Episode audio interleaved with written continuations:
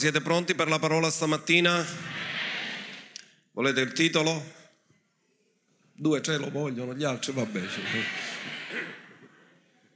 Dice niente riesco il titolo. No, credo che sia importante. Questa mattina toccheremo altre pillole sull'adorazione, stiamo continuando su questo, sul valore della bocca per adorare Dio, per lodarlo con tutto il nostro cuore. Questa mattina parleremo di altre due pillole, due aspetti importanti dell'adorazione. Il titolo è Riverenza ed intimità. Due aspetti dell'adorazione riverenza ed intimità. Ognuno dica riverenza e intimità. Sembrano due cose estreme perché se c'è intimità c'è confidenza, c'è amicizia. Se c'è riverenza c'è timore. E come facciamo a conciliare queste due cose? Vedremo la scrittura come ci ammaestra per entrare in questa dimensione di timore e riverenza, ma nello stesso tempo non perdere l'intimità col nostro Dio. Allora, a me piace partire sempre dalla grande lezione di teologia che Gesù fa a una samaritana. Quindi Giovanni 4 da 23 a 24. C'è molto da meditare su questa scrittura 23, cominciamo con 23, non con 24. Allora dice, ma l'ora viene, anzi è già venuta, che i veri adoratori, ognuno dica veri adoratori, 23 niente, non ci va stamattina. Ok, va bene, ora è arrivato. I veri adoratori, domenica scorsa di cosa abbiamo parlato? Vera e falsa adorazione. Adoreranno il... Avete che, visto che Gesù parla al futuro? Perché nel momento in cui l'ha detto, l'unico figlio che Dio aveva sulla terra era Gesù. Così lui ha detto adoreranno il Padre, perché tutto l'Antico Testamento le persone non hanno adorato Dio come Padre perché erano servi, non erano figli. L'unico figlio era qui. E lui ha parlato al futuro, adoreranno il Padre in spirito e verità, perché tali sono gli adoratori che il Padre richiede.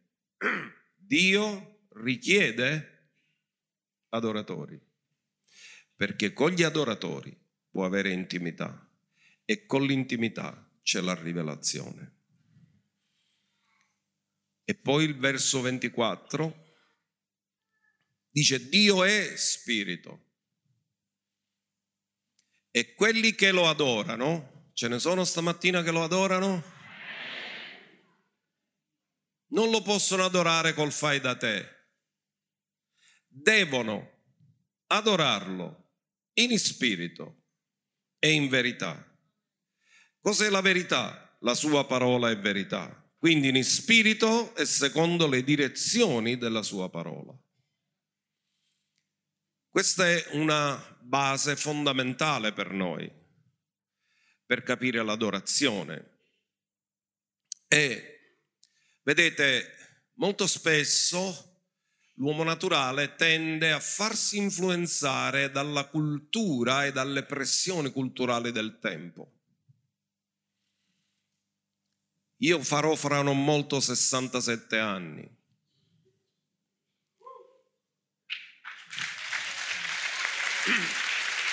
Le donne nascondono l'età, gli uomini la possono dire. E sono cresciuto in una generazione dove c'era insegnato il rispetto e dove mio padre e mia madre, i loro genitori li chiamavano del lei, vassia.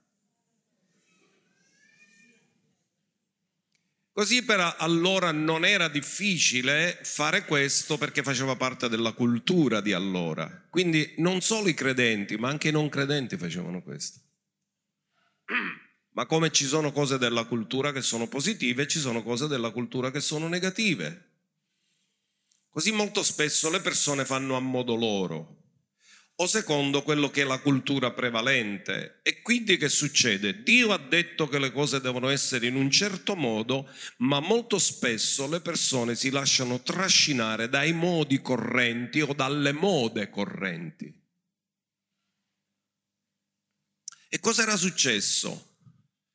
Che durante la deportazione in Babilonia il popolo di Israele aveva cominciato ad acquisire i costumi dei babilonesi e si erano allontanati dai modelli di Dio. E c'è stata una cosa molto interessante, intanto chiedo di proiettarmi Esdra 10 verso 3, perché il principale attacco del nemico quando deve attaccare il popolo di Dio è sempre sui sacerdoti. Perché come sapete i sacerdoti sono stati costituiti da Dio per offrire continuamente sacrifici e garantire che dal cielo scende sulla terra continua benedizione. Il ruolo del sacerdote è molto importante perché attraverso il sacerdote Dio benediceva il suo popolo e questo avviene anche in ogni famiglia perché per Dio ogni capofamiglia è un sacerdote. E se tu non benedici la tua famiglia, nessuno la benedirà.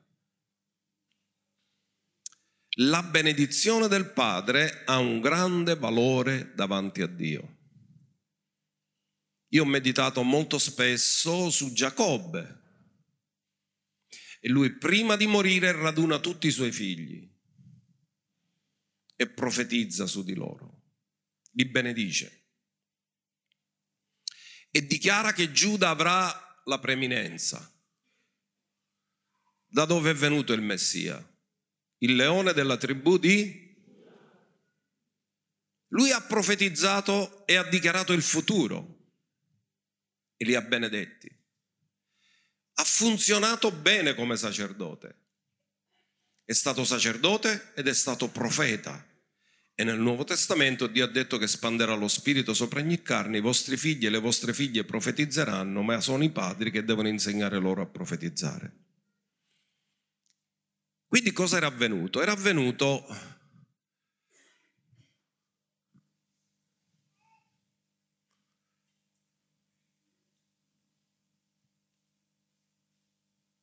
Dieci tre, ma non coincide con quello che ho io. Che è successo? Ora dunque facciamo un patto con il nostro Dio di rimandare tutte queste donne, i figli nati da esse, secondo il consiglio del Signore e di quelli che tremano al comando del nostro Dio, si faccia secondo la legge. E tu dici che vuol dire questo? Sapete cosa significa? Che i sacerdoti avevano sposato donne straniere. Ma Dio lo aveva vietato. Però loro, stando in Babilonia, avevano acquisito i costumi dei babilonesi. Quindi hanno cominciato a pensare che non c'era niente di male sposare delle donne straniere. E quando c'è stato che sono rientrati, una parte del popolo rientra dalla cattività babilonese e ritorna di nuovo nella loro terra. Cosa succede? Che molti di questi sacerdoti hanno mogli straniere babilonesi e hanno i figli con queste donne. E Neemia fa letteralmente il pazzo, perché lui dice, vi siete allontanati dai modelli del nostro Dio. Lui ha proibito questo. Voi non potete sposare donne straniere, voi siete sacerdoti, questi adorano altri dei, voi dovreste essere quelli che stanno in contatto con Dio, che hanno intimità con Dio, comunione con Dio e vi tenete a casa donne idolatre? Così loro fanno una decisione e fanno un'azione radicale e molto coraggiosa. Rimandano indietro le mogli straniere e i figli. Ora potete capire che questa è una violenza nell'anima. ma hanno sottomesso l'anima al modello divino. Hanno detto abbiamo sbagliato, ritorniamo a fare la volontà di Dio. E hanno fatto una decisione radicale. Da dove è nata questa decisione radicale? L'hanno fatta le persone che avendo ascoltato il consiglio del Signore, cioè la parola del Signore, i modelli di Dio, ah, si sono messi a tremare di fronte al comando del loro Dio. In altri termini, ascoltatemi bene, ogni vero cambiamento nella nostra vita origina dal timore di Dio. Dove non c'è timore di Dio, non c'è cambiamento ma dove c'è timore di Dio, il timore di Dio produce vero cambiamento. Perché una persona può venire pure vent'anni in chiesa e non cambiare mai perché non ha timore di Dio. È uno spettatore, ma Dio non cerca spettatori, Dio cerca adoratori.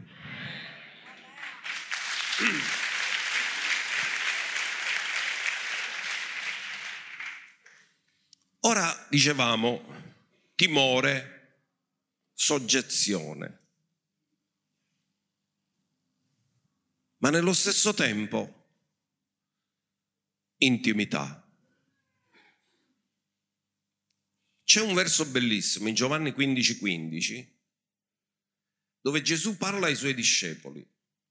Ora, quando Gesù sceglie i dodici, tutti sono servi perché nessuno è nato di nuovo, perché lui non è ancora morto e risuscitato. E Gesù fa un'affermazione a loro che in parte profetica e in parte attuale, perché loro sono stati con Gesù e lui li ha insegnato, ha rivelato loro le cose del Padre. E dice, io non mi chiamo più servi. Significa che c'è stato un tempo in cui li considerava servi, ma stando con lui e avendo ricevuto la rivelazione della parola del Padre, lui ha detto, perché il servo non sa quello che fa il suo padrone, ma vi ho chiamati amici,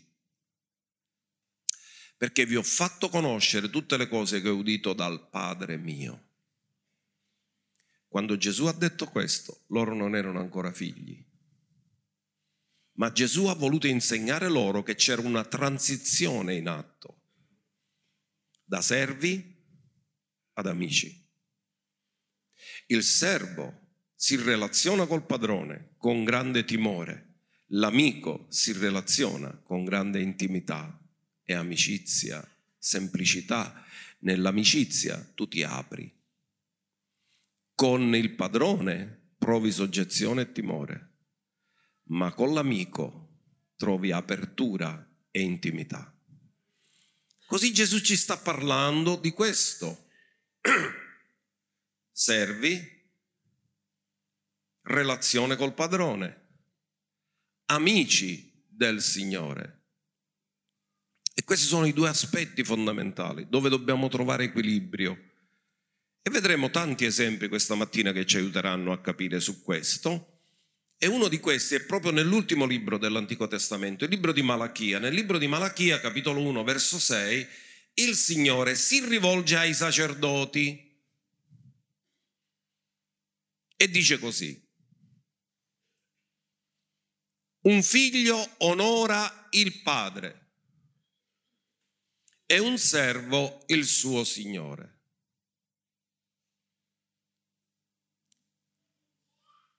Se dunque io sono padre, dov'è il mio onore?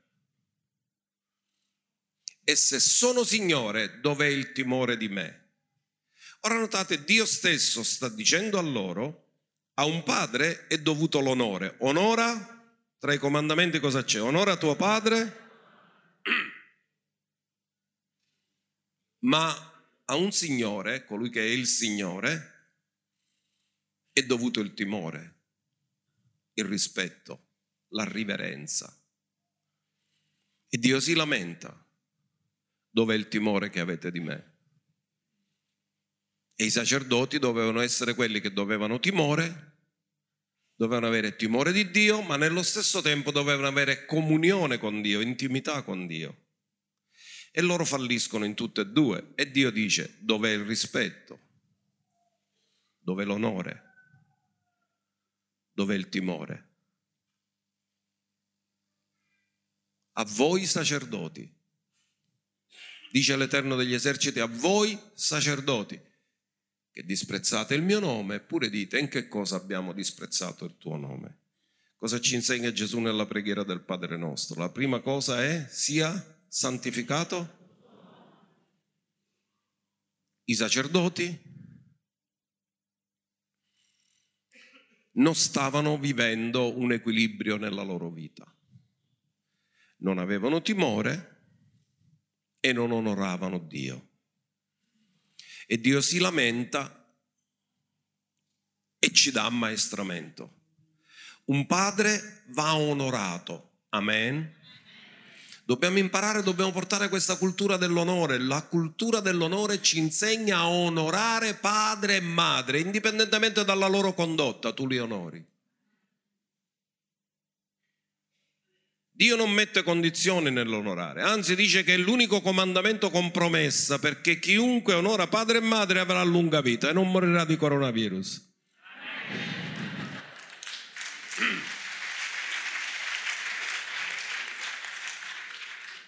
Ci credete nella parola di Dio? Dice che avrà lunga vita, basta. È vaccinato. Quindi comprendiamo questo concetto così importante. Equilibrio. Ogni vero sacerdote deve avere intimità, ma deve avere timore. Tremare alla sua parola. Andiamo a vedere alcuni esempi di adorazione. E come facciamo a non trattare di Enoch, che camminò con Dio? Genesi 5:24. Enoch camminò con Dio. Ora ascoltate, quando Dio scendeva sul far della sera nel giardino dell'Eden, cosa faceva Dio con Adamo ed Eva? passeggiava con loro, camminavano insieme. Cosa ci sarà alla restaurazione finale di tutte le cose, come scritto nel libro dell'Apocalisse? Essi saranno mio popolo, io sarò il loro Dio, io camminerò con loro. Enoch è profetico perché è lui quello che desidera camminare con Dio e desidera così tanto camminare con Dio che a un certo punto Dio dice, siccome tu mi desideri tutto il giorno, mi cerchi tutto il giorno, sei appassionato di me continuamente, chi ci sa fare dopo? Venetene direttamente con me. E rappresenta la parte della Chiesa che verrà rapita la parte delle persone che coltivano l'intimità con Dio, che lo desiderano così tanto che a un certo punto il Signore viene e rapisce la sua Chiesa, il suo popolo. Ed Enoch è tipo di quelli che saranno rapiti, saranno persone che coltivano l'intimità con Dio. Andiamo ad Abramo. E in Abramo troviamo tutti e due gli aspetti.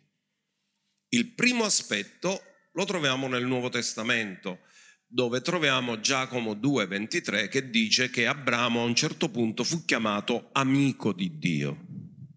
Pur essendo un servo, viene chiamato amico di Dio.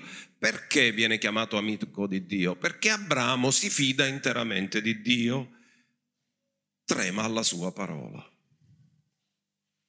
Così si adempì la scrittura che dice, ora Abramo credette a Dio e ciò gli fu imputato a giustizia. Che significa la parola giustizia? Quindi non sta parlando di azioni, sta parlando di fede. Poi Giacomo parla pure che lui non fece solo atti di fede, ma agì sulla sua fede e fu giustificato davanti agli uomini per le sue opere, davanti a Dio per la sua fede, perché Dio vede dentro il tuo cuore e gli uomini vedono le tue azioni.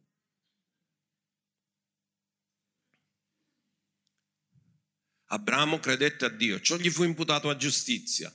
Giustizia significa essere nella giusta posizione con Dio, come abbiamo ascoltato di Abele.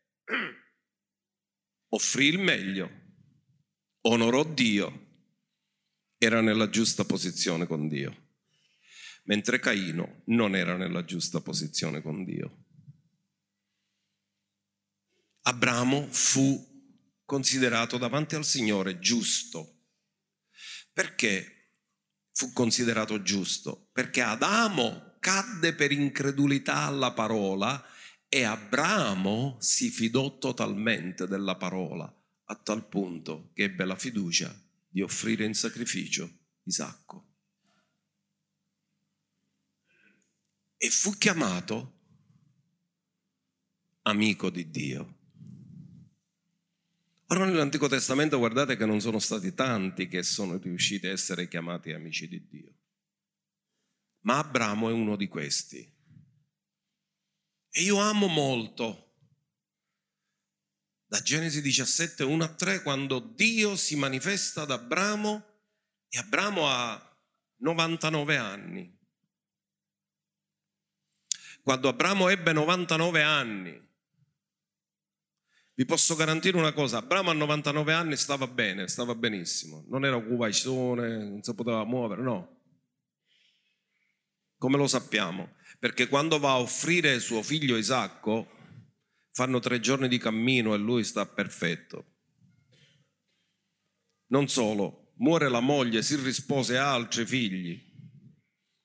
Cioè 50 anni dopo ancora Iddo era tranquillo.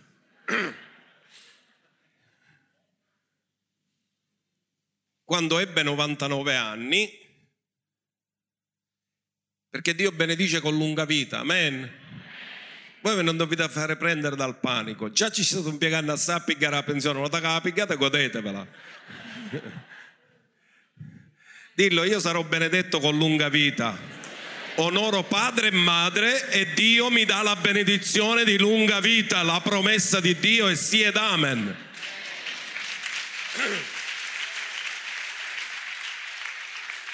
Quindi quando Abramo ebbe 99 anni, l'Eterno gli apparve e gli disse, io sono El Shaddai. Scritto il Dio Onnipotente, ma nel testo originale è El Shaddai. L'amore forte di un padre, l'amore tenero di una madre. Cammina alla mia presenza e sii e io stabilirò il mio patto fra me e te e ti moltiplicherò grandemente. Abramo ascolta Dio che gli parla e guardate qual è la sua reazione. Allora, che bello, quando io trovo nella scrittura allora significa che lui ha percepito il tempismo giusto con Dio. Allora Abramo si prostrò con la faccia a terra. Potete immaginare la scena? Quando una persona è prostrata con la faccia a terra, cosa si vede? Si può vedere la nuca, si può vedere il dorso, si può vedere tutta la parte posteriore, ma non si vede più la parte anteriore. non si vede più la faccia perché è buttata a terra.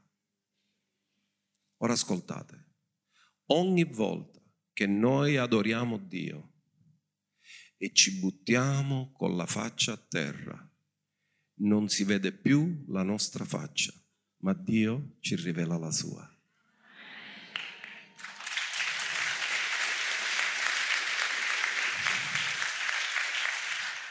Panim faccia. E faccia significa presenza. Abramo si prostra, quanto mi piace questa scena. E Dio gli parla ancora. E qui vedete tutti e due gli aspetti. Conversazione parla di intimità, ma prostrarsi parla di riverenza e timore. sono combinate tutte e due nella vita di Abramo. Ora vedete,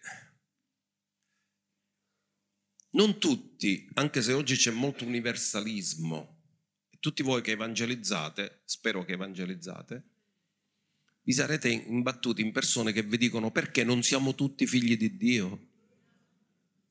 Vi è capitato? Perché la mentalità comune è l'universalismo. Ma la Bibbia non dice che tutti sono figli di Dio, perché se tutti sono figli di Dio, che andiamo a raccontare a ogni creatura? Gesù ha detto predicate il Vangelo a ogni tutte creature, sicuramente, ma non figli. I figli diventano, non nascono nel regno dello Spirito. Giovanni 1,12 cosa dice? Gesù disse: i veri adoratori adoreranno il, parlò al futuro, col sacrificio della croce. Chi riceve il figlio diventa figlio e chi diventa figlio può adorare il Padre ma a tutti coloro che lo hanno ricevuto, egli ha dato il diritto, l'autorità di diventare figli di Dio, a quelli cioè che credono nel suo nome. Può Dio avere figli atei? È una contraddizione. Se Dio è Dio e uno dice che non crede in Dio, può essere mai che manco conosce a suo padre. i quali non sono nati da sangue né da volontà di carne. Questo significa nascita naturale umana, ma sono nati da Dio. Nati da Dio, rinati, rigenerati, nati di nuovo, nati da alto, sono tutti sinonimi per dire che siamo nati di nuovo. Siamo nati di nuovo nella famiglia di Dio attraverso la fede in Cristo Gesù. Chi ha ricevuto il figlio diventa figlio era creatura e diventa figlio, nasce creatura, diventa figlio, chi nasce una volta muore due volte, chi nasce due volte muore solo una volta. Chi è nato di nuovo può morire solo fisicamente, ma non può morire in eterno della morte e separazione da Dio, perché è nato dall'alto. Allora, dicevamo, non tutti sono figli, si diventa figli attraverso la fede nel figlio di Dio. E nell'Antico Testamento i servi non potevano chiamare Dio Padre, lo chiamavano Signore. Per gli ebrei era Adonai, il Signore. Abramo lo chiama Adonai, Giuseppe lo chiama Adonai. Tutti i patriarchi lo chiamano così. Mosè lo chiama così. Davide lo chiama così. Daniele lo chiama così. Nessuno l'ha chiamato padre. Ma quando vai nel Nuovo Testamento, ascolta questo, sono stato sconvolto dall'avere fatto questa ricerca. 275 volte nel Nuovo Testamento Dio viene chiamato padre. Quindi c'è un'arriva, una rivelazione tremenda. E la domanda che mi sono fatto, come mai nell'Antico Testamento mai, tranne quando dice in Malachia se io sono padre? Ma nessuno lo chiama padre, è lui che lo dice di sé. Come mai nel Nuovo Testamento c'è questa grande quantità di versi che parlano 275 volte di Dio come padre? perché il Nuovo Testamento, attraverso la redenzione di Cristo, rende di nuovo possibile la realizzazione dell'intenzione originale di Dio. Perché aveva creato Dio Adamo? Sapete cosa dice la scrittura? Se andate a leggere la genealogia nei Vangeli, quando parla di Adamo, sapete cosa mette? Figlio di Dio. Quindi Adamo era stato creato figlio. A chi assomigliano i figli? Dio l'ha creato a immagine aveva l'immagine e aveva la somiglianza. Adamo era figlio. L'ultimo Adamo era figlio, il figlio. Quindi qual era l'intenzione originale di Dio? L'intenzione originale di Dio, Paolo ce la riporta in Efesi 1, 3 e 4, dove dice quale, come sarà popolata la terra nel futuro. E ho notizie da darvi, sulla terra ci saranno solo figli, non ci saranno altri. Gli altri non ci potranno entrare perché sono illegali, perché Dio ha creato la terra per essere abitata dalla sua famiglia.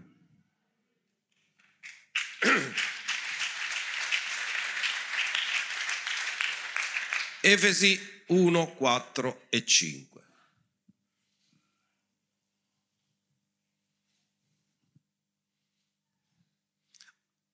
Allorché in lui ci ha eletti prima della fondazione del mondo, affinché fossimo santi e irreprensibili davanti a lui nell'amore. Da dove ci riconosceranno le persone? Dal conto corrente? No. Dalla macchina? No. Dalla casa di proprietà? No. Dall'etichetta che ti porti? No. Dal ministero che eserciti? No. Da che cosa ci riconosceranno tutti? Dall'amore che abbiamo gli uni per gli altri, perché l'intenzione originale di Dio qual è? Che dobbiamo essere santi e irreprensibili davanti a Lui nell'amore. Avendoci predestinati ad essere adottati come Suoi. Quindi la cosa che lui ha già precedentemente preparato. Tutta la terra, come quando lui ha creato Adamo, la affidò ad Adamo come figlio, lui ha già nella sua intenzione originale deciso che la terra sarà data e governata eternamente dai suoi figli.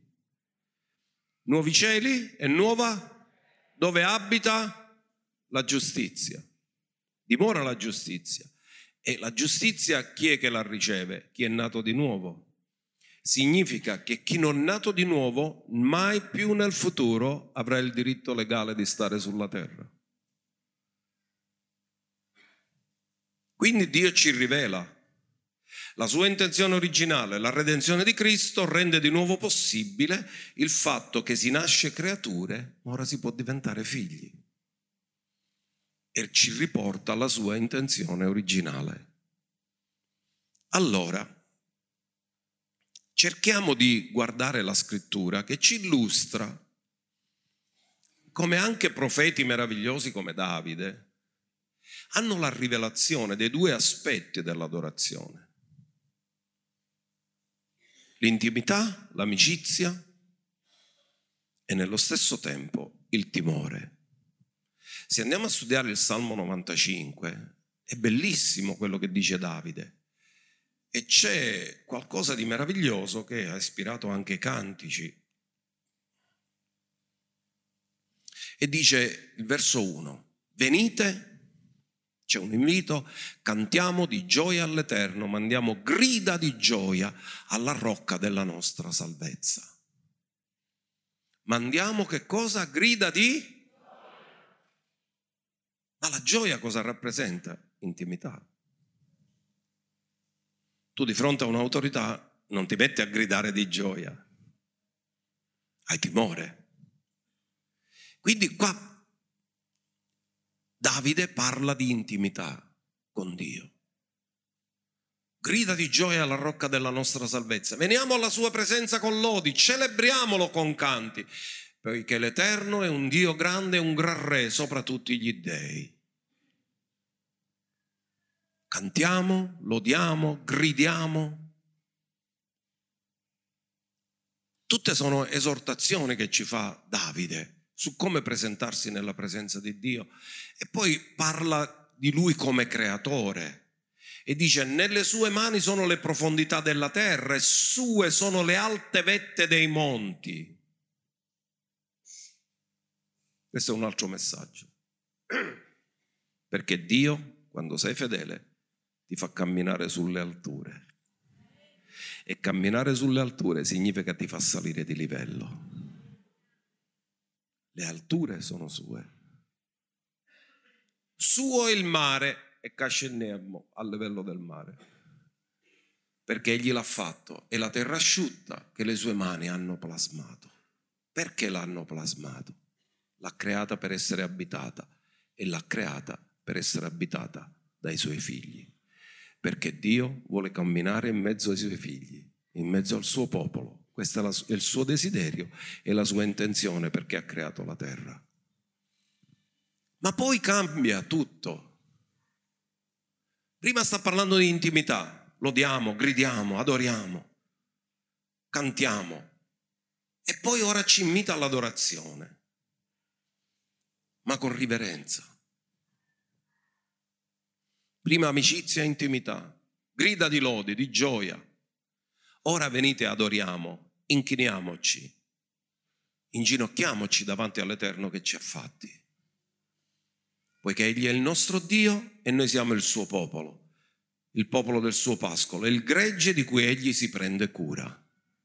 Quindi ci riporta di nuovo a inchinarci, a inginocchiarci, davanti all'Eterno, prostrarsi davanti a Lui, perché la parola ebraica per adorazione più frequente è prostrarsi, inclinarsi in atteggiamento di totale sottomissione. E lui ci sta incoraggiando a fare questo. Quindi anche Davide ha la rivelazione di questo. Ma lasciatemi dire che c'è anche un profeta, il profeta Isaia, che in Isaia 6 ha una grande rivelazione del timore di Dio. Riverenza. Lui vede la perfezione di Dio, la santità di Dio e si rende conto della propria condizione. Eppure lui è un profeta, è un uomo dalla cui bocca esce la parola di Dio, ma quando si trova di fronte alla perfezione di Dio, di fronte alla santità di Dio, di fronte alla nuvola della gloria, perché dice che la casa fu piena di fumo, ma non è fumo, è la nuvola che è scesa nel Tempio. Allora speriamo che ne cangiano un versetto. Ok, dice che la taiga. Allora andiamo a vedere Isaia 6 dal verso 1. Che detto quello non c'era nei miei appunti nell'anno della morte del re Uzia, come si chiamava? Ma non erano parenti, che se no si chiamava Azia.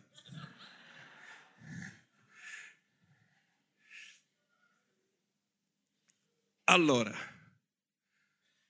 io vidi, visione spirituale, il Signore assiso sopra un trono alto ed elevato e i lembi del suo manto riempivano il tempio. Sopra di lui stavano dei serafini.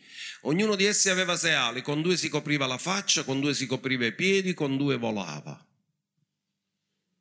Questa è la visione che vede il profeta. Dio seduto su un trono alto ed elevato. I lembi del manto coprono il tempio e lì ci sono i serafini i serafini erano così irriverenti che si coprivano la faccia.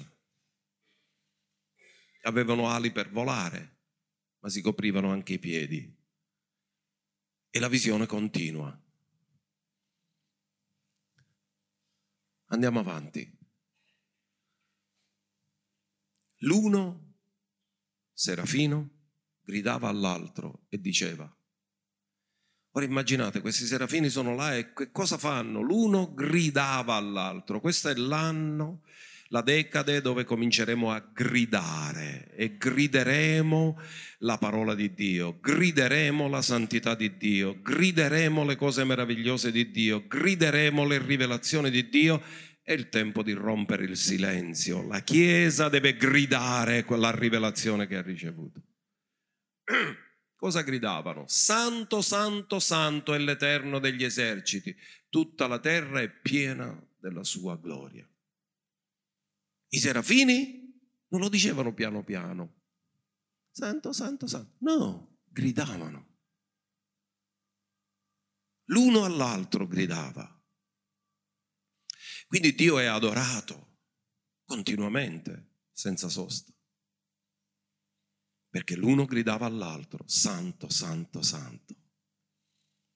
E cos'è avvenuto? Gli stipiti della porta furono scossi dalla voce di colui che gridava, mentre il Tempio si riempì della nuvola della gloria. Fumo, Oggi quando fanno gli spettacoli cercano di imitare questo. Non esce un fumo. Ma il fumo non è la gloria. Allora io dissi, ora vedete che Isaia di fronte a questa scena di santità, di serafini che gridano, che adorano,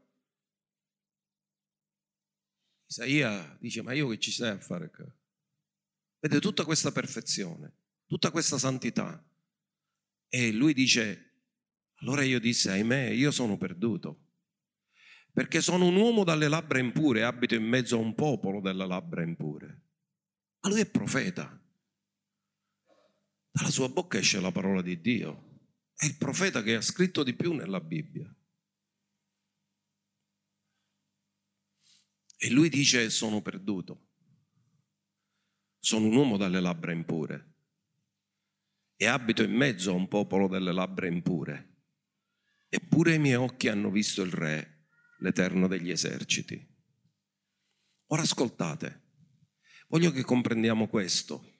Quando noi siamo in adorazione davanti a Dio e vediamo Dio nella sua santità, noi vediamo la nostra condizione di imperfezione.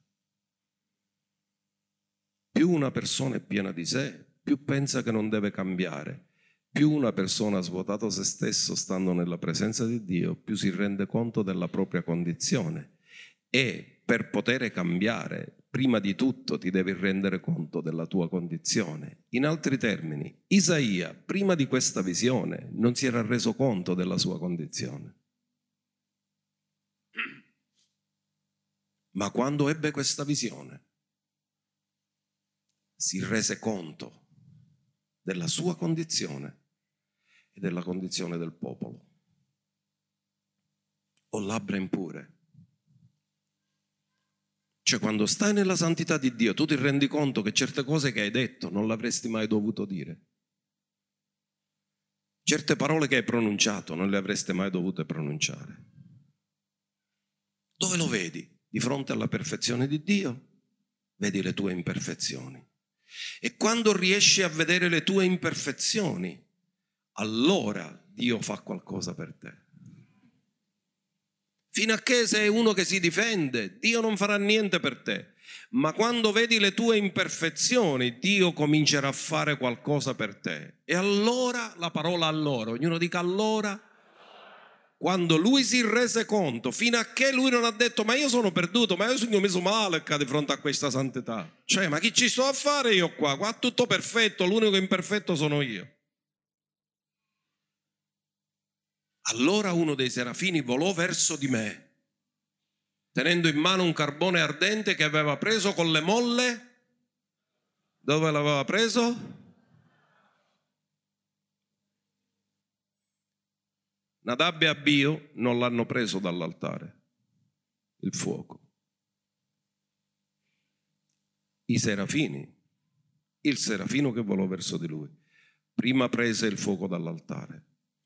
Il fuoco che viene dall'altare di Dio purifica, il fuoco che viene dal, dagli esseri umani distrugge. Quindi il serafino vola, prende il carbone ardente preso dall'altare di Dio e fa un'operazione. Con esso mi toccò la bocca e disse, ecco questo ha toccato le tue labbra, la tua iniquità è rimossa e il tuo peccato è espiato. In altri termini, ogni volta che noi ci rendiamo conto di dove sbagliamo, Dio ci fornisce la grazia per cambiare.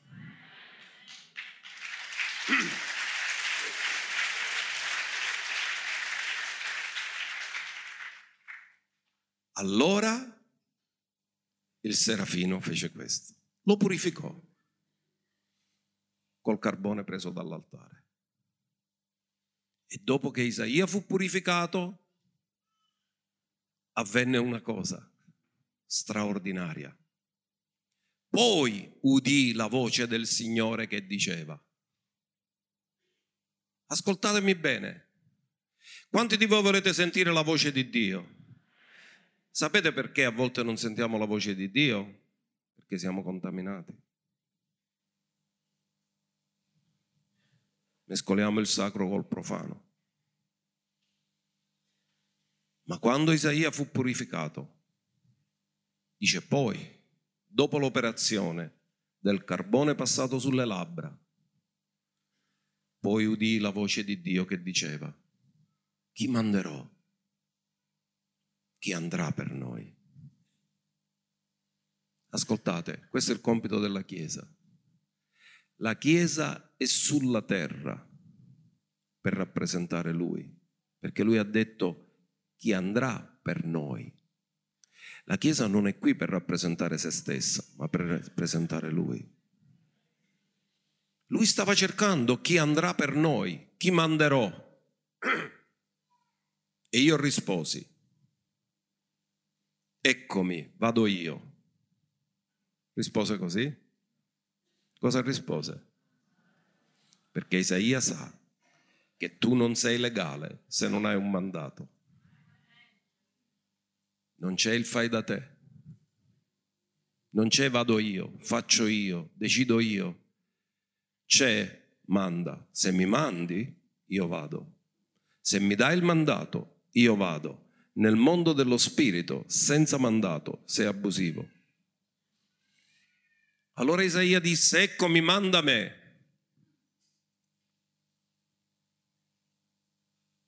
Il mandato significa che non sei là per rappresentare te stesso, ma colui che ti ha mandato. Se non hai mandato, stai solo rappresentando te stesso. E se rappresenti te stesso, sei abusivo. Perché pure Gesù non è venuto, è stato mandato. Pure lo Spirito Santo non è venuto, è stato mandato. Io vi manderò lo Spirito. Nel regno dello Spirito si deve lavorare con un mandato. Amen.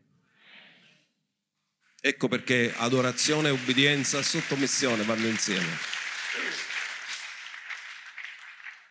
Allora, andiamo su un altro episodio.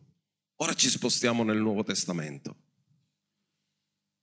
E ci spostiamo su un grande capitolo dedicato solo a una persona che era nato cieco. Ora vedete, alcuni sono diventati ciechi, Giuda è diventato cieco, non fisicamente, spiritualmente, cioè aveva Gesù sempre vicino, ma non, non ha capito chi era. Ma quest'uomo era nato cieco. E perché la scrittura dedica così tanto spazio alla guarigione di quest'uomo nato cieco? Ascoltatemi, quando Adamo è caduto, lui che era nato per passeggiare con Dio e parlare con Dio e vedere Dio, perché Adamo aveva gli occhi dello spirito aperti e gli occhi naturali aperti. Gli occhi naturali per vivere nel naturale e gli occhi dello spirito perché passeggiava con Dio, parlava con Dio, quindi significa vedeva nel mondo dello spirito. Ma quando è caduto, gli occhi dello spirito si sono chiusi. E tutta la progenie di Adamo è nata cieca al mondo spirituale. Infatti gli uomini naturali cosa vedono? Solo il mondo naturale. Su che cosa ragionano? Sui sensi. Non conoscono il mondo dello spirito. Conoscono l'opera che Dio ha fatto, la terra perché si percepisce con i sensi, ma non conoscono l'autore. Quindi il cieco nato chi rappresenta? Ognuno di noi è avanti Cristo. Tutti noi siamo nati in Adamo. Ogni nato in Adamo è nato cieco. Eravamo creature cieche, ma Dio si è rivelato. Quindi che succede? Gesù guarisce quest'uomo e uno che è nato cieco, che diventa guarito, ci avessero a fare la fiesta, come minimo, no? E invece l'hanno coinvolto in una questione teologica. E lui ha detto, sentite, io di teologia non me ne intendo, però una cosa la so, prima non ci vedeva, ora ci vedo. Il fatto è che ho sperimentato la potenza di Dio nella mia vita, io non lo so spiegare teologicamente, non ci voglio neanche entrare, però so una cosa, che prima non ci vedevo e ora ci vedo. Io non te lo so spiegare tutto, però so una cosa, che prima non ero figlio, ora sono figlio. Prima Dio non era mio padre, ora è mio padre. Prima ero perduto, ora sono salvato. Non te lo so spiegare, ma è così.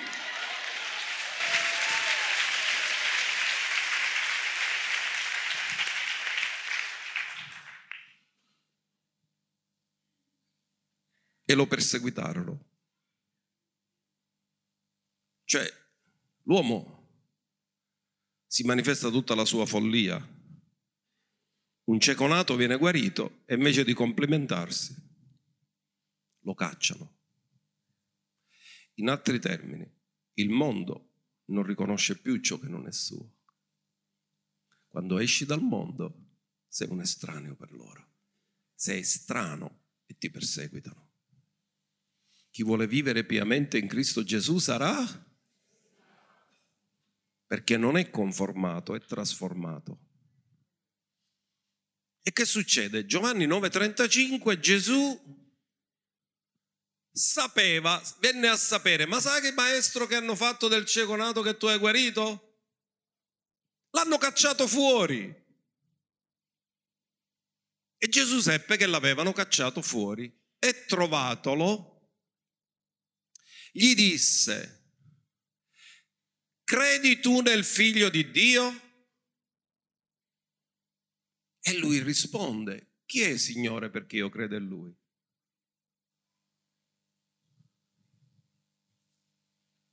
Lui era stato sanato,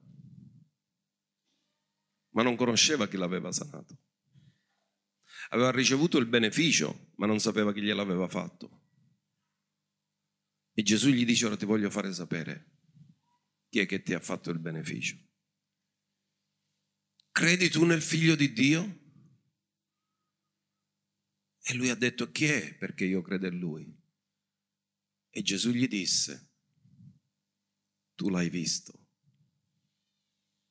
me questa scena mi emoziona. È proprio colui che ti sta parlando. Che significa?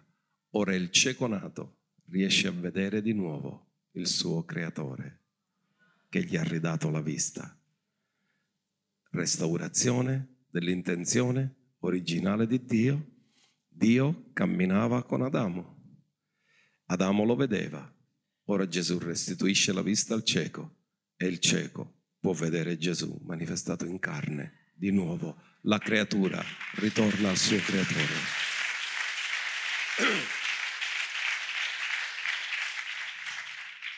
Allora egli disse, io credo Signore. Come lo chiamò? In altri termini, se tu sei il figlio di Dio, sei il mio Signore. Lo confessa come? E cosa fa? Lo adorò. Ora ascoltate, lui ci sta dando una grande rivelazione.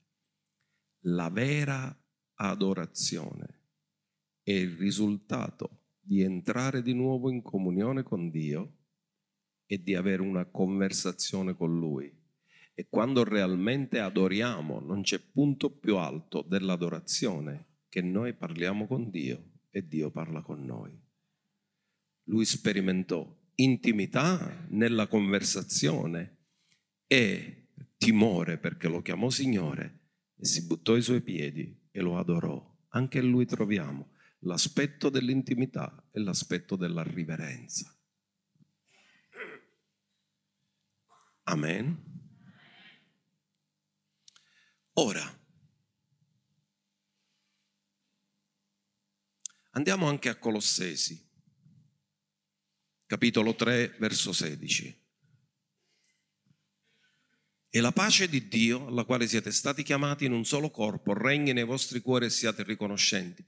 La parola di Cristo abiti in voi copiosamente in ogni sapienza, istruendovi ed esortandovi gli uni gli altri con salmi, inni e cantici spirituali, cantando con grazia nei vostri cuori al, al, al Signore.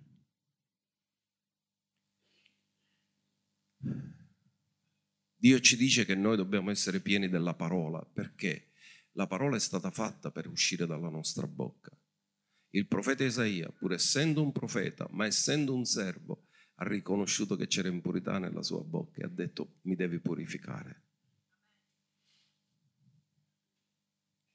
Dio vuole che noi dimoriamo nella sua parola, che stiamo nella sua presenza.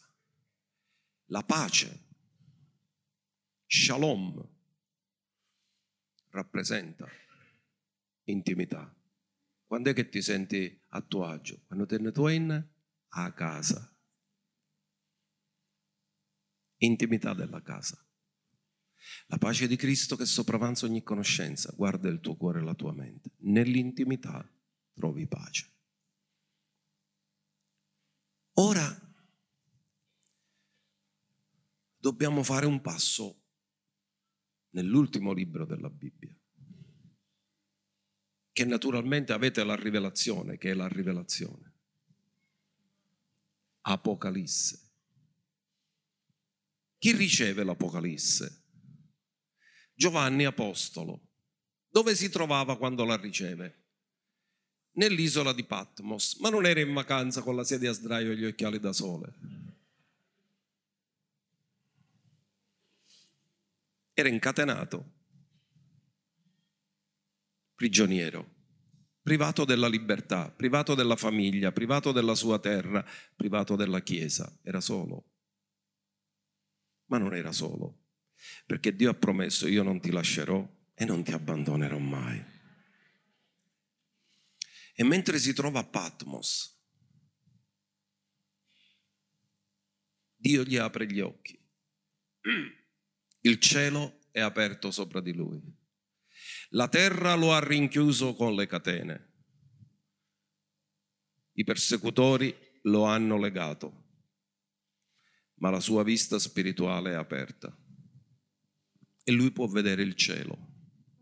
Ora ascoltate perché questo è molto profondo. Voglio che tu impari questo questa mattina in maniera molto forte. O tu vedi le tue circostanze attraverso il cielo, o le tue circostanze non ti faranno vedere il cielo. Lui era prigioniero. Avrebbe potuto dire Dio perché? Perché sono qua? Perché solo? Perché privato da tutto? Perché senza fratelli? Sono stato con te. Perché devo finire così? Molti quando passano circostanze difficili, poiché non hanno la visione dell'eternità, vedono le cose secondo il tempo. Ma se tu adori, devi avere la visione dell'eternità. E se hai la visione dell'eternità, vedi le cose del tempo con gli occhi dell'eternità. Ma se vedi le cose solo con gli occhi del tempo, ti oscurano la visione dell'eternità. E Giovanni, mentre si trova lì, a Patmos, a motivo della testimonianza del Signore, è stato isolato, rinchiuso, prigioniero. Dio gli apre gli occhi. Vedete, grandi uomini di Dio, l'Apostolo Paolo, Giovanni, erano in carcere, ma Dio parlava con loro. Il cielo era aperto sopra di loro. Erano chiusi in una prigione, ma questo non impediva a Dio di parlare alla loro vita. In Apocalisse 7:9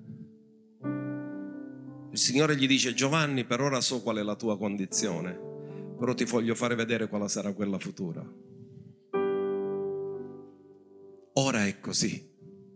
Miei cari, è un, messaggio di Dio per oggi voi, per voi. Perché oggi forse state vivendo afflizioni, difficoltà, persecuzioni, problemi. E Dio dice, ti voglio fare vedere come sarà. Non come ora, come sarà. Ti voglio fare vedere il tuo tempo con gli occhi dell'eternità. Dopo queste cose, vidi una grande folla che nessuno poteva contare. di tutte le nazioni, tribù, popoli, lingue. Questi stavano in piedi davanti al trono davanti all'agnello, coperti di vesti bianche, avevano delle palme nelle mani e gridavano a gran voce. Cosa facevano? Decade per gridare, dicendo la salvezza appartiene al nostro Dio, che siede sul trono e all'agnello. Gridavano. Andiamo avanti. E tutti gli angeli stavano in piedi intorno al trono. E agli anziani e ai quattro esseri viventi. Si prostrarono sulle loro facce davanti al trono e adorarono Dio. Giovanni è nell'isola di Patmos. Dio gli apre gli occhi. Gli angeli nel cielo lo stanno adorando popoli da tutte le tribù e delle nazioni, folle enorme di persone sono là. Tutti gridano la salvezza appartiene al nostro Dio. E loro dicono Amen. Ascoltate bene cosa dicono. La benedizione, la gloria, la sapienza, il ringraziamento, l'onore, la potenza e la forza appartengono al nostro Dio nei secoli dei secoli. Amen.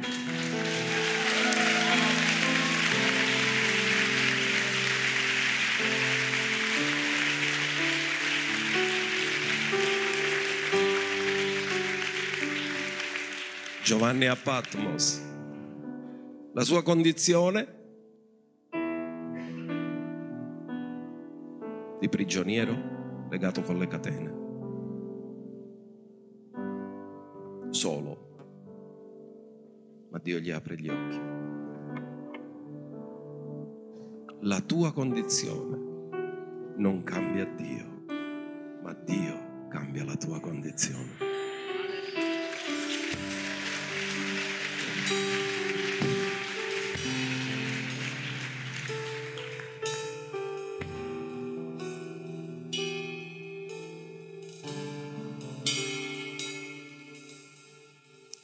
Verso 13. Non l'abbiamo finito. Poi uno degli anziani si rivolse a me dicendo, chi sono costoro che sono coperti di bianche vesti? E da dove sono venuti? E io gli disse, Signore mio, tu lo sai. Egli allora mi disse, costoro sono quelli che sono venuti dalla grande tribolazione. Giovanni, tu stai tribolando. Giovanni, stai tribolando, lo sappiamo che stai tribolando. Però loro, come tu che stai tribolando, hanno lavato le loro vesti e le hanno imbiancate nel sangue dell'agnello.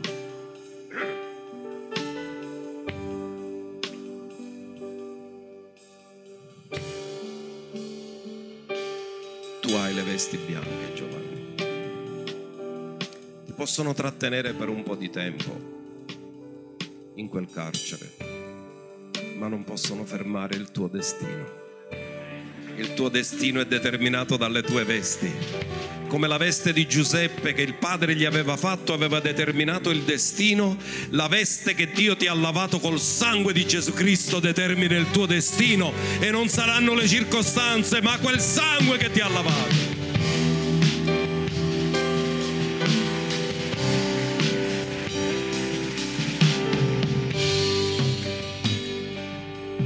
Questo essi sono davanti al trono di Dio e lo servono giorno e notte nel suo tempio e colui che siede sul trono dimorerà tra di loro. Essi non avranno più fame, né sete non li colpirà più, né il sole né arsura alcuna. E Giovanni è ancora a Patmos. Ma Dio gli dice Giovanni, vedi Patmos con gli occhi dell'eternità. Perché l'agnello è in mezzo a loro. Li pascolerà, li guiderà alle vive fonti delle acque. Giovanni, ho visto che a Patmos ti sono uscite delle lacrime. Ti mancava la famiglia, ti mancava la chiesa, ti mancavano i fratelli. Ma sai Giovanni, tutte quelle lacrime le asciugherò io.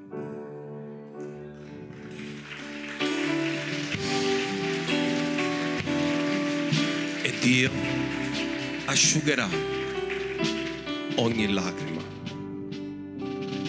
dai loro occhi. Questo è il nostro Dio, che ti insegna a vivere il tempo con gli occhi dell'eternità, perché ha preparato per ognuno di noi un futuro e una speranza. A Lui tutta la gloria, a Lui tutto l'onore, a Lui tutto il ringraziamento.